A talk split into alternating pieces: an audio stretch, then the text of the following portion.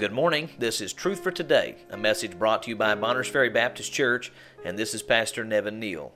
We read today in Luke chapter 10, verses 25 through 29, where the Bible says, And behold, a certain lawyer stood up and tempted him, saying, Master, what shall I do to inherit eternal life? He said unto him, What is written in the law? How readest thou?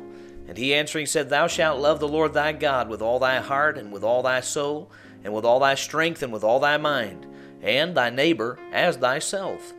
And he said unto him, Thou hast answered right, this do, and thou shalt live. But he, willing to justify himself, said unto Jesus, And who is my neighbor? This man had asked a question of the Lord Jesus Christ as to how he could inherit or gain eternal life. The Lord Jesus simply pointed him to the law that he was so familiar with and said, What readest thou? The man knew the answer. The man knew that he must love the Lord his God with all his heart, soul, mind, and strength, and love his neighbor as himself.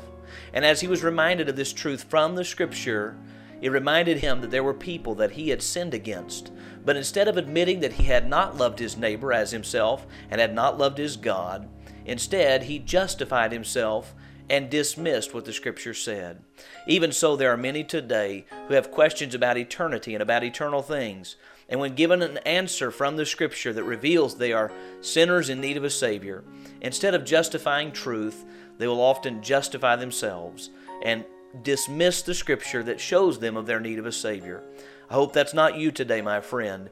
If the Scriptures have revealed that you're a sinner, then know that you need a Savior and that there is a Savior, that the Lord Jesus Christ died to pay for your sins and lives today to give you eternal life if you would simply put your faith in Him.